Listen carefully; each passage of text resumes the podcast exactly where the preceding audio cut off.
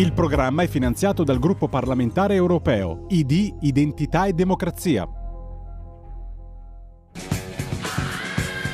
Va ora in onda Orizzonti Verticali Europa. Approfondimento sulla politica europea.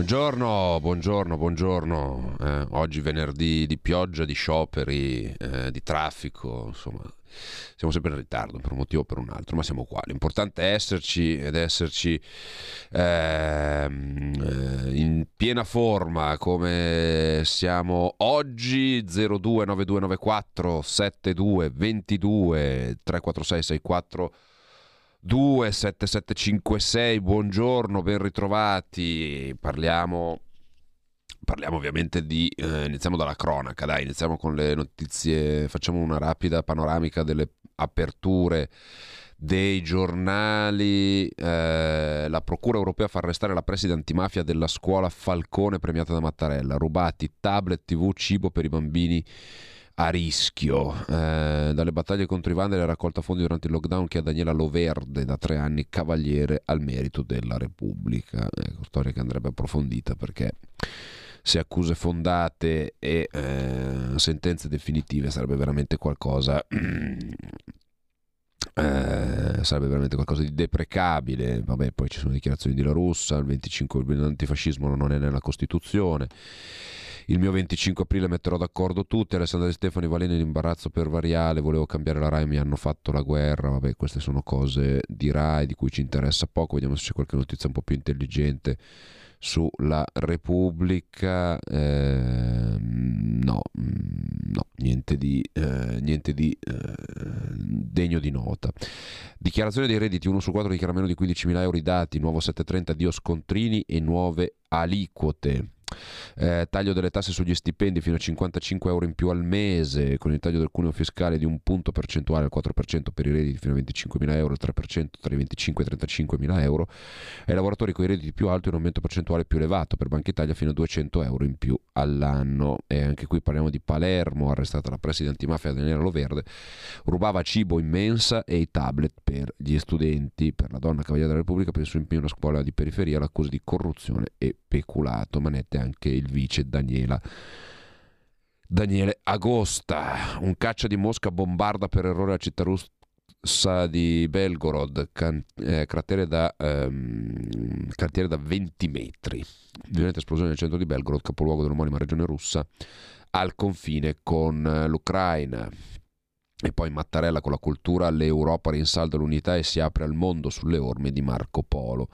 Leggere, condividere conoscenze e valori, così il continente rinsalda la sua unità e si apre al mondo. Il capo dello Stato sull'avvio del Festival du Livre di Parigi, dove l'Italia è ospite d'onore, riflette su letteratura, diritti e convivenza. I balneari, il no della, dell'Unione Europea, il rinnovo automatico, Sant'Anché, così garantiremo le imprese il governo già al lavoro si pensa a un decreto, un DL di iniziativa governativa, da 13 anni l'Italia non è allineata all'Europa e anche in questo caso ha prevalso la linea della Lega che era quella non di portare avanti il rinnovo automatico ma di fare la mappatura di tutte le concessioni, di come sono state gestite e ovviamente di chi ci ha investito dei soldi. 029294 7222 per intervenire in diretta senza filtri su Radio Libertà. Eh, intanto Bolzano, pauroso incendio nel distributore di benzina automobilista estratto dall'auto è grave.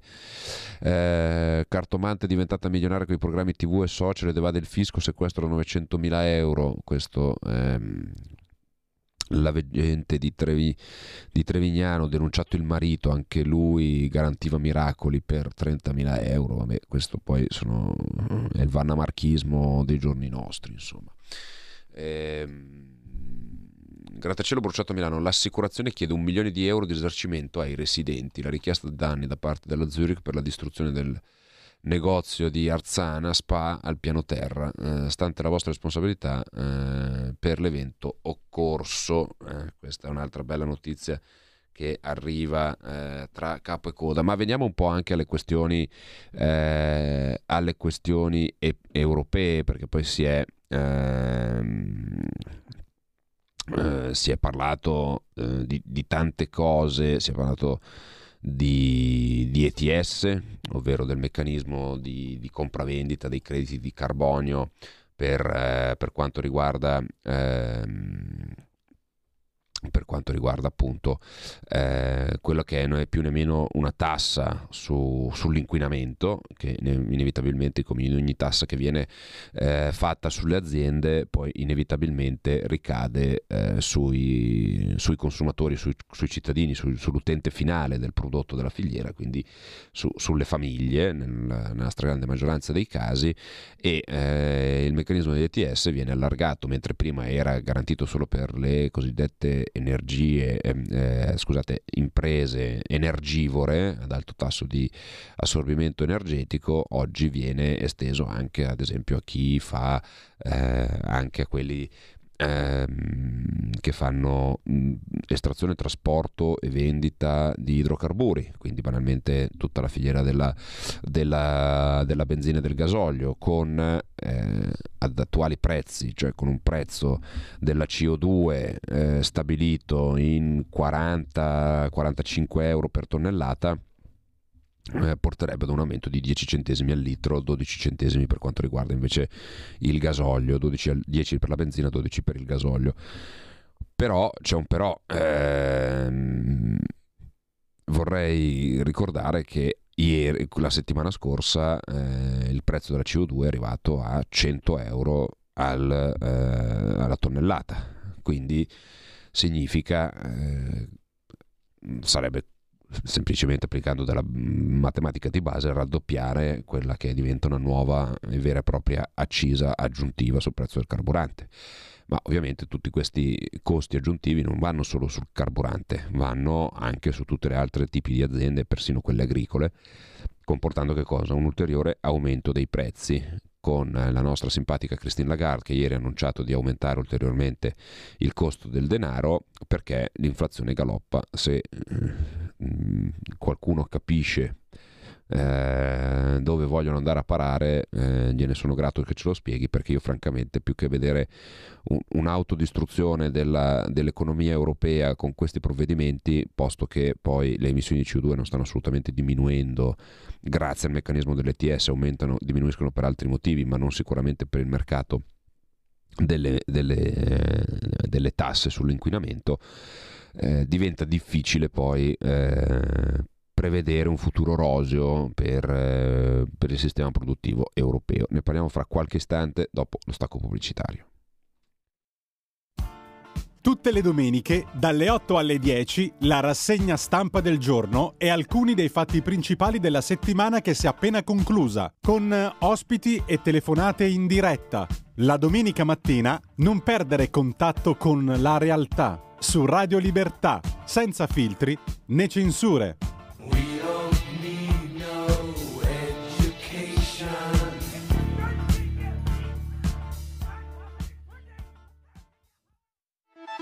Stai ascoltando Radio Libertà, la tua voce libera, senza filtri né censure, la tua radio. Eccoci, eccoci, siamo tornati, siamo tornati in diretta 0292 94 7222 per intervenire in diretta.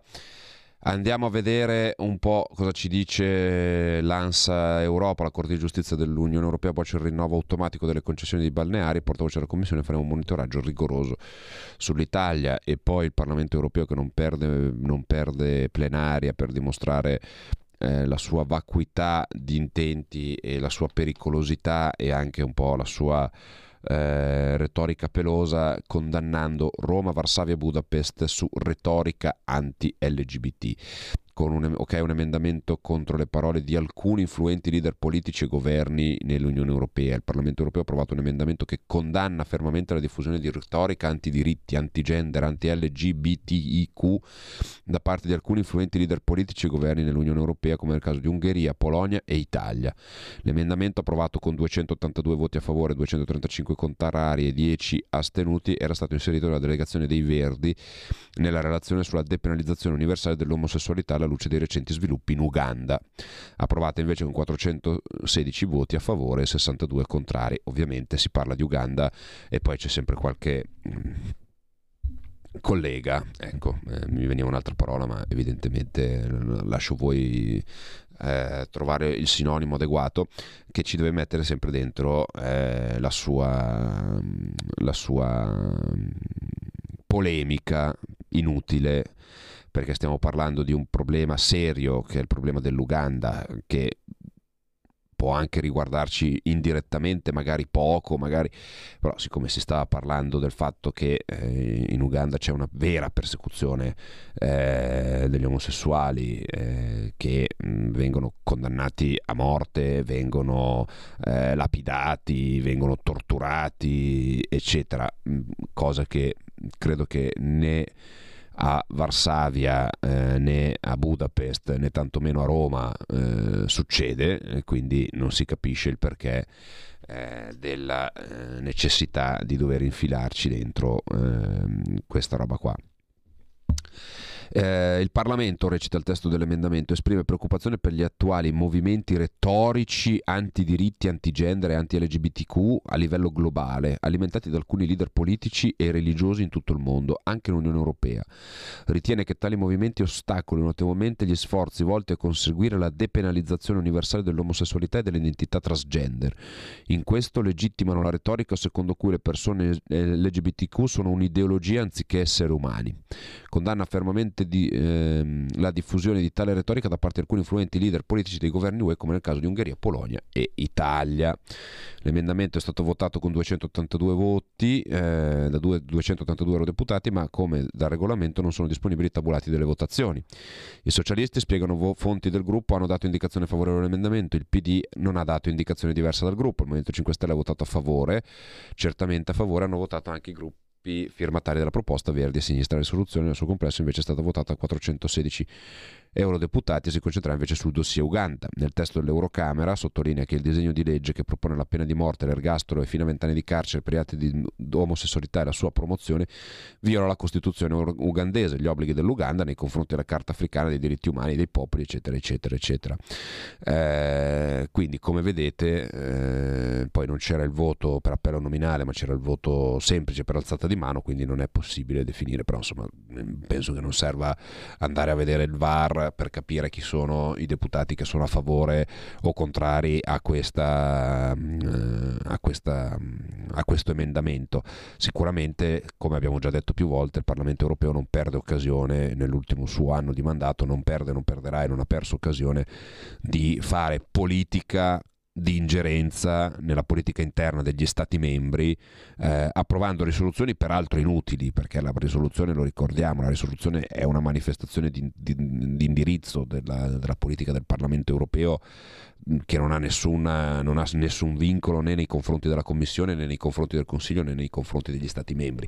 Semplicemente è un atto politico per rimarcare che loro eh, cosa sono e quali sono le preoccupazioni di cui eh, di cui si, si, tratta. Ecco, questo un è un po' il, eh, il tema. Ma non, solo, eh, ma non solo si parla di notizie negative, si parla anche di qualcosa che prima o poi ci dà un po' di, ehm, di ehm, ottimismo. Eh, approvato in Commissione Agricoltura un emendamento anti-Prosec, primo che degli eurodeputati sul regolamento sulle DOP e le IGP. Le, le menzioni tradizionali come Prosec non possono evocare denominazioni di origine protetta come il Prosecco e l'emendamento al nuovo regolamento sulle DOP e IGP approvato in Commissione Agricoltura all'Europarlamento.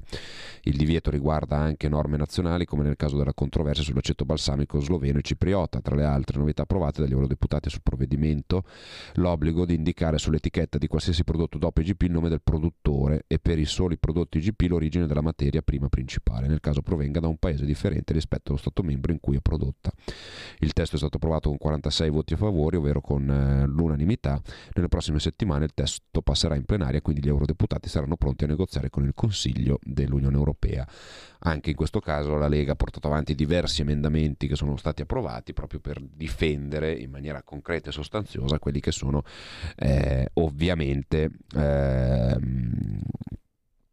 eh, ovviamente sono eh, stati finalizzati a difendere eh, il prosecco dal Prosec, l'aceto balsamico di Modena da, da, da, altri prodotti, eccetera, eccetera, eccetera, proprio dimostrazione del fatto che eh, siamo um, a disposizione per cercare di eh, tutelare anche, mh, pur stando lì all'opposizione, ehm, stando all'opposizione riusciamo a far passare dei dossier importanti per difendere il nostro territorio. Eh, poi, sempre per quanto riguarda eh, l'Europa, c'era un'altra notizia che eh, vi, eh, vi, volevo dare. Ehm, e guardate che questo sarà un tema che riguarderà eh, ehm, che riguarderà un po' il nostro futuro e bisognerà stare molto attenti alle conseguenze che avrà questa decisione della Corte dei Conti. Corte dei Conti dell'Unione Europea, aiuti poco mirati agli agricoltori in pandemia, ma la relazione dell'Unione è stata tempestiva. Una, relazione, una reazione tempestiva che ha contribuito a portare cibo sulle nostre tavole durante la pandemia, ma caratterizzata da aiuti poco mirati. È il risultato di un audit della Corte dei Conti europea che ha verificato l'attuazione delle misure prese dall'Unione Europea a sostegno degli agricoltori durante la pandemia in cinque paesi, Grecia, Spagna, Francia, Polonia e Romania. Nella fase più acuta della pandemia, ricorda la Corte dei Conti, l'Unione ha approvato a tempo di record provvedimenti per facilitare gli scambi agroalimentari tra paesi e un pacchetto complessivo di eh, aiuti di 712 milioni dal bilancio comunitario le risor- più le risorse nazionali. Il sostegno però avrebbe potuto essere indirizzato in modo più efficiente e chi ne aveva più bisogno. Quasi tutti i paesi controllati hanno aiutato gli agricoltori indipendentemente dalle perdite subite. Eh, I produttori di uva in Andalusia hanno ricevuto compensazioni tre volte superiori alle perdite. Nel settore vitivinicolo, sottolinea l'ECA, eh, la Corte dei Conti europea, le grandi differenze nell'attuazione delle misure di sostegno hanno condotto un trattamento non uniforme. Questo potrebbe avere delle ripercussioni, lo diciamo, poi nella futura applicazione della politica agricola comunitaria, in primis, ma anche nella, mh, mm, eh, negli assist che poi vengono dati dalla, dalla Commissione europea in termini di finanziamento poi anche all'agricoltura, soprattutto eh, per quanto riguarda la... Ehm, eh, per quanto riguarda la, ehm, la, politica comunitaria proprio sulla, sulla agricoltura. E allora andiamo sempre per quanto riguarda, facciamo un po' una panoramica sulle, ehm, sulle notizie europee, su quelle più importanti, eh, che in parte vi abbiamo ehm, già detto. E eh, visto che si è parlato di immigrazione, eh, ieri c'è stato un voto eh, via libera del Parlamento europeo ai negoziati sul patto sulla migrazione. Allora, qui è giusto e doveroso fare eh, è giusto e doveroso fare delle precisazioni perché qualcuno ieri ha detto ah ma voi avete votato a favore dei migranti in Europa? No. Eh, spieghiamo che quello che era ieri non era un voto di merito ma era un voto procedurale era un voto di, di metodo perché adesso vi, leggiamo, vi leggo il perché sostanzialmente per aprire in seno anche al Consiglio un negoziato eh, per discutere tra i 27 paesi un nuovo patto sull'immigrazione. Senza questo voto eh, hai voglia di dire eh, c'è da fare la ridistribuzione, c'è da parlarne in Europa, però ci sono anche dei passaggi procedurali che devono essere fatti e che abbiamo contribuito a portare avanti su via libera del Parlamento europeo i negoziati sul patto sulla migrazione, Mezzola sui migranti da PE, un mandato forte, ora ci sia intesa. Via libera dell'Eurocamera con quattro votazioni differenti al mandato negoziale sui testi licenziati dalla Commissione Libe del Parlamento europeo per il nuovo patto di immigrazione e asilo. Il pacchetto è passato col voto favorevole dei socialisti popolari Regno Verdi, a favore del mandato negoziale anche tutta la delegazione del governo italiano. Lega Fratelli d'Italia infatti hanno votato fatto sapere di non sostenere le obiezioni presentate dai DCR, i loro gruppi d'appartenenza all'Eurocamera. Pronto? Sì, buongiorno, sono Graziano, chiamo da Galarate, Varese. Ecco, io riferimento a quello che stava dicendo i migranti, ma eventualmente ma, ma, ma, stiamo facendo le cose serie oppure no? Anche la Meloni ha parlato con questo, dell'Europa, con quell'altro, ma io non vedo che in conclusione cosa, cosa si sta concludendo? Niente. Non si sta concludendo niente. No, no. Non stiamo concludendo niente, stiamo menando il camperlaia, tanto che ieri, visto che non stiamo concludendo niente, è passato al Senato eh, e adesso passerà alla Camera eh, il cosiddetto decreto curto, dove peraltro c'è presente la reintroduzione di una parte sostanziale dei decreti Salvini che prevede ad esempio eh, l'abolizione ehm, dello status di protezione speciale, che è una roba che era solo italiana, che era quella inventatasi dalla sinistra per eh, in qualche modo foraggiare anche tutto il discorso della mangiatoia delle cooperative, dell'accoglienza, dei, dei, dei, dei centri di accoglienza, eccetera, eccetera, eccetera, eccetera viene reintrodotta, dovrà passare ovviamente al Senato, mentre si sta lavorando con il governo in modo che eh, si tamponi la falla tunisina, che è primo, eh, la prima fonte in questo momento di preoccupazione non solo italiano, ma di tutta Europa, perché c'è un milione di persone pronte a partire perché eh, dovute alla... Ehm, dovute alla eh, situazione di instabilità del, eh, del, paese e a livello europeo si sta contemporaneamente lavorando per cercare di trovare una posso dire, una quadra, diciamo così, per trovare una soluzione che coinvolga tutti i paesi europei, però in maniera coordinata e soprattutto in maniera continuativa perché purtroppo di spot eh, e di proclami, soprattutto dei governi di sinistra, in questi anni ne abbiamo visti eh, tanti, troppi e sappiamo tutti i danni che hanno fatto. Da Renzi che per fare gli 80 euro è andato a farsi, eh, a farsi dare, aprire le porte agli immigrati e a fare, a fare dell'Italia il campo profughi d'Europa pur di poter dare gli 80 euro 5 anni fa, eh, anzi qualcosa in più ormai perché era, sono quasi 10 anni fa che erano stati introdotti gli 80 80 euro perché era il 2014 se non ricordo male, erano quegli anni lì.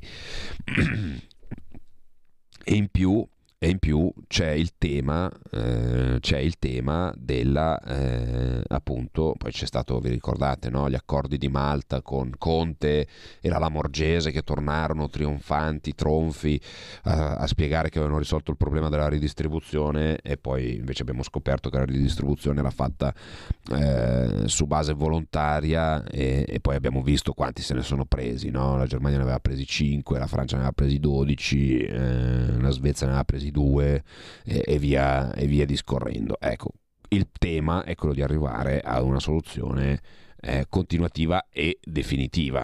E ricordiamo che stiamo vivendo uno dei peggiori flussi migratori dovuti a tanti problemi eh, non gestibili direttamente dall'Italia, di quello che sta succedendo nel continente africano, su cui dobbiamo in qualche modo metterci, eh, metterci mano. Il fatto che non si stia facendo niente, mi scuserà l'ascoltatore, ma eh, alla luce anche di quello che ho cercato di spiegarle, credo che non sia eh, veritiero e non sia ehm, Ehm, non sia corretto. Ecco, semplicemente, semplicemente questo. Poi, eh, se qualcuno si aspetta eh, di erigere un muro che respinge totalmente, eh, questo lo sosteneva la Meloni, noi abbiamo sempre detto che fare i respingimenti non era possibile, abbiamo sempre detto che eh, i flussi migratori eh, sono difficili da gestire proprio per la loro complessità, proprio per tutte le norme che ci riguardano e eh, fare il blocco navale, eh, più che i respingimenti, fare il blocco navale era qualcosa di difficilmente applicabile,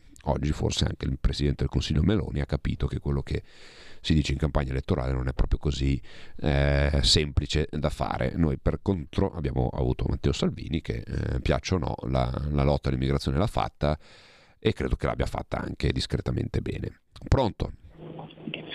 Pronto, buongiorno. buongiorno. Allora, io vorrei invitare quei diversamente intelligenti che ogni tanto quando si svegliano al mattino urlano che l'Italia è razzista, di andarsi a fare un giro in Africa. Ieri parlando col papà di una ragazza che adesso è andata a studiare a Città del Capo in Sudafrica, eh mi sono ricordato di quando sono stato oggetto di razzismo, al contrario, quando ragazzino sono andato a studiare francese all'Università di Grenoble.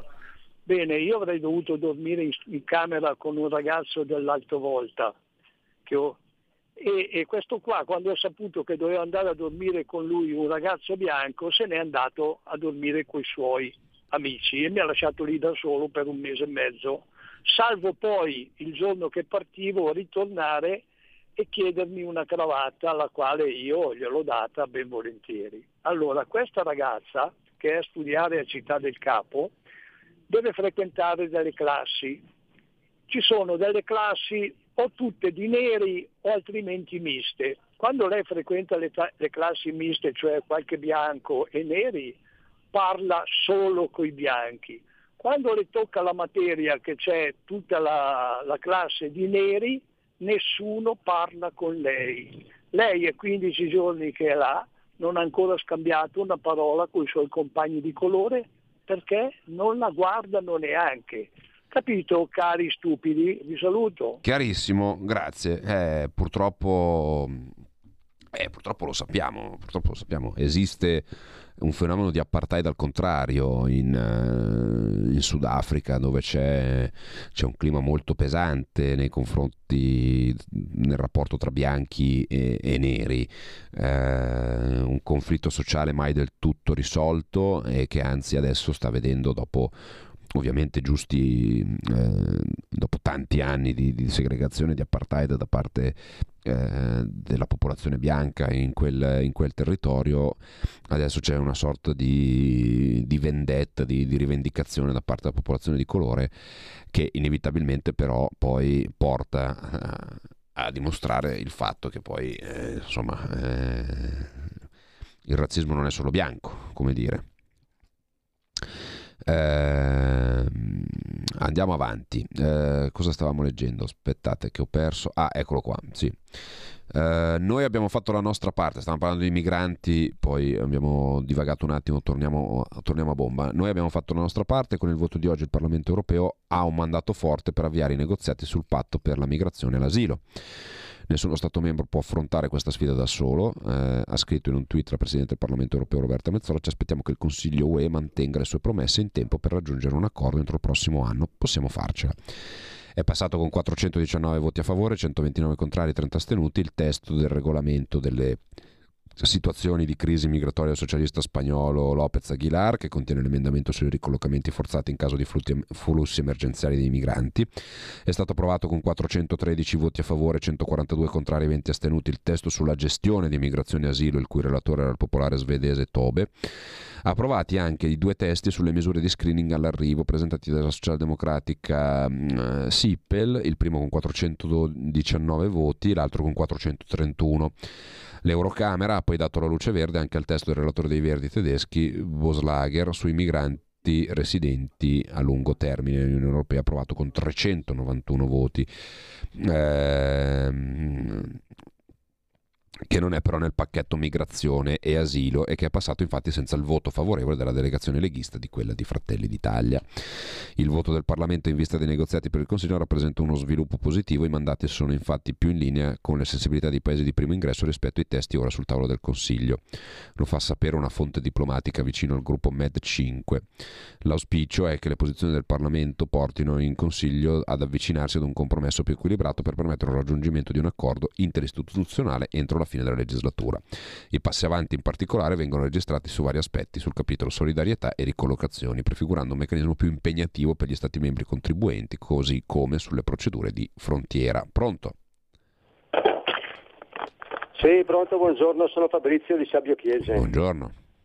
Allora, io ho ascoltato l'intervento della, dell'ascoltatore che vi ha fatto notare che praticamente sembra che non stia cambiando niente sul tema dell'immigrazione e anche la tua risposta. Allora, voi dovete mettervi nei panni di chi vi vota del comune cittadino che vive magari nelle città dove ci sono tutti questi sfaccendati, dove ci sono tutte queste persone mantenute, persone magari anziane che vedono che questi arrivi continuano di giorno in giorno, sono aumentati del triplo rispetto all'anno scorso e devi pensare che queste persone vi hanno votato per fermarli. Non è che poi siano in malafede o non capiscono tutte le problematiche che avete, perché sicuramente ci sono dei grossi problemi per chi governa. Ma proprio per quello, scusami, però, perdonami, però è proprio per quello che sto cercando di spiegare all'ascoltatore e agli ascoltatori in generale, non è una questione personale con l'ascoltatore, ci mancherebbe che il fenomeno sta cercando di essere gestito in una situazione che era difficile prima e molto peggio adesso. Ne convieni con me, perché quello che, so, quello che è arrivato quest'anno non ha uguali forse negli ultimi 15 anni. E quindi ovviamente poi le motivazioni possono essere varie ed eventuali, però ripeto, eh, stiamo, e poi ti lascio finire, mettendo provando con grosse difficoltà perché poi qualsiasi tipo di intervento e l'Europa e, e l'ONU e le associazioni e la stampa e i telegiornali qualsiasi tipo di attività viene svolta ha mille e uno, eh, mille e uno problemi noi lo abbiamo sempre detto anche in campagna elettorale che avremmo e abbiamo portato avanti determinati eh, determinati approcci sull'immigrazione. Qualcun altro che ha legittimamente vinto le elezioni, eh, per carità, però ha vinto le elezioni dicendo che avrebbe posto il blocco navale, perché questo in campagna elettorale Fratelli d'Italia diceva che Fratelli d'Italia avrebbe fatto il blocco navale. Ora che Fratelli d'Italia è il primo partito italiano e governa, eh, ci si accorge che il blocco navale non è possibile farlo, semplicemente questo. Noi abbiamo dimostrato, dati alla mano, che abbiamo una nostra idea su come bl- rallentare, bloccare eh, sarà quasi impossibile, però rallentare e diminuire gli sbarchi, che poi non ci sono solo gli sbarchi. Però dati alla mano, questo è quello che, che emerge. Quindi è giusto per chiarire un po', cioè non, non si sta facendo niente? No. Si può fare di più? Sì. Si può fare quello che era stato detto in campagna elettorale da qualcuno? Mm, non lo so. Sicuramente al netto poi de, de, delle bandiere, de, delle appartenenze, sicuramente però ci sono anche delle cose concrete che escono un po' dalla percezione magari di quello cerchiamo di fare dall'approfondimento perché se andiamo a mettere vorrei evitare di fare il bar anche qua eh, ci sono già troppi posti in cui si fa visto che cerchiamo di fare un, un minimo di approfondimento vi do la, la panoramica di quello che è successo non so se sei ancora in linea oppure no?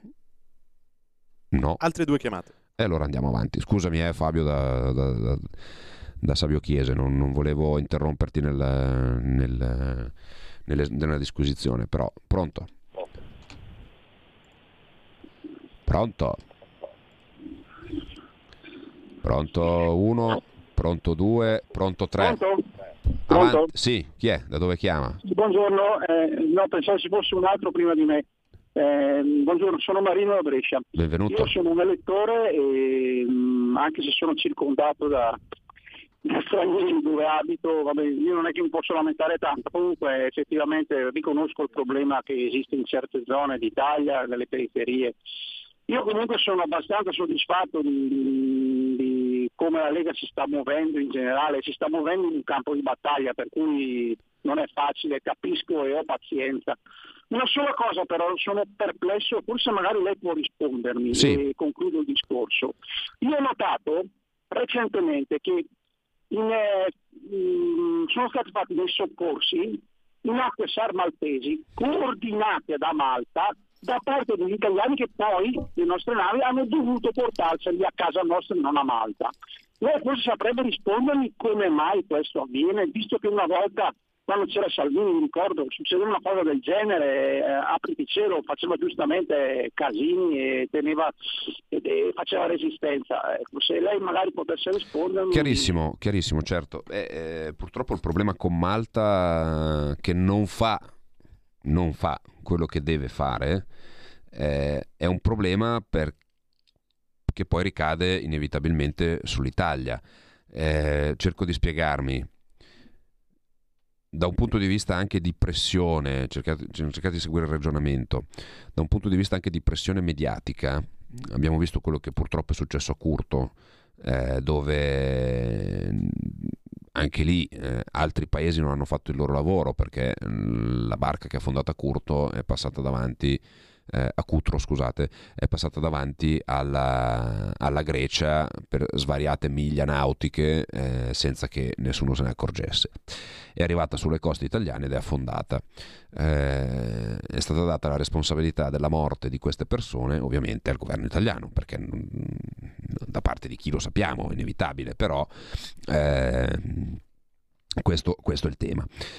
eh, se non si interviene e, la, e una barca affonda e ci sono delle vittime, e poi diventa un, a parte che è comunque da scongiurare, inevitabilmente in qualsiasi contesto, perché non, non siamo lì a, ad augurare la morte a nessuno di chi che sia e ci mancherebbe altro. Però se, Marta, se Malta non interviene eh, e c'è una barca in difficoltà, eh, qualcuno se la deve prendere. Questo purtroppo, un po' anche per le leggi del mare. Poi è chiaro che c'è in piedi tutta una, mm, diciamo così, mm, un rapporto diplomatico abbastanza teso eh, tra Malta e l'Unione Europea, tra Malta e l'Italia, perché Malta non fa quello che dovrebbe essere chiamata a fare. Malta si trincera dietro il io non ho spazio, quindi non raccolgo, eh, e quindi questo poi diventa un problema, però un problema che non si risolve eh, lasciando morire la gente in mare.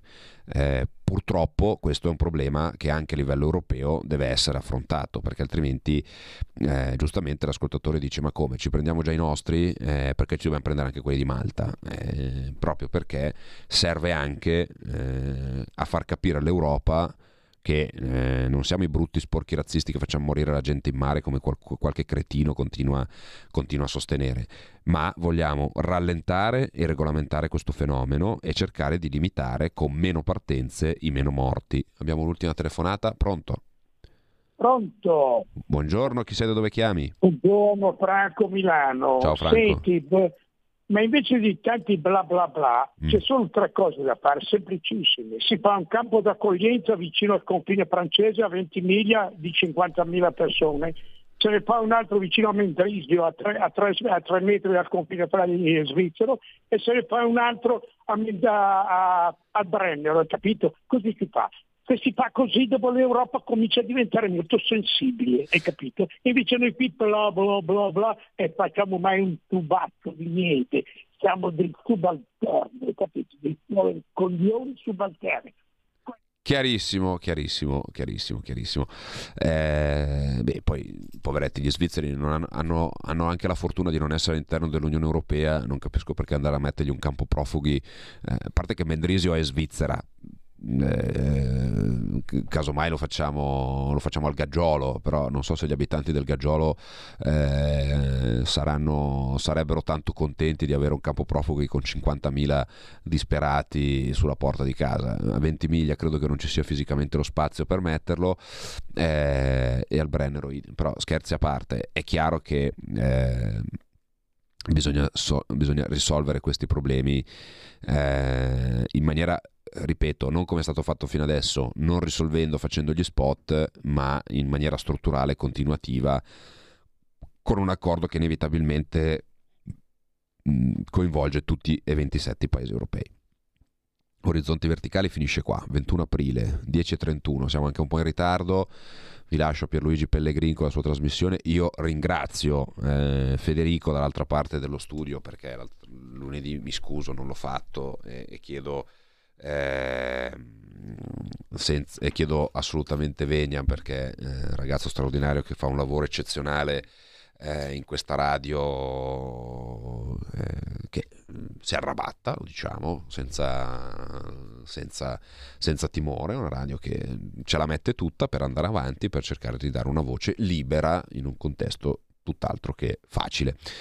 Io vi do appuntamento a lunedì mattina con Orizzonti Verticali, torneremo a parlare di politica nazionale, ci sono un po' di temi di cui discutere e grazie ancora, io vado al Salone del Mobile a vedere un po' di eccellenze italiane e capire un po' quali sono le prospettive di chi produce, chi lavora e chi manda avanti il paese. Da Alessandro Panza, buona continuazione a tutti. Avete ascoltato Orizzonti Verticali Europa. Il programma è finanziato dal gruppo parlamentare europeo ID Identità e Democrazia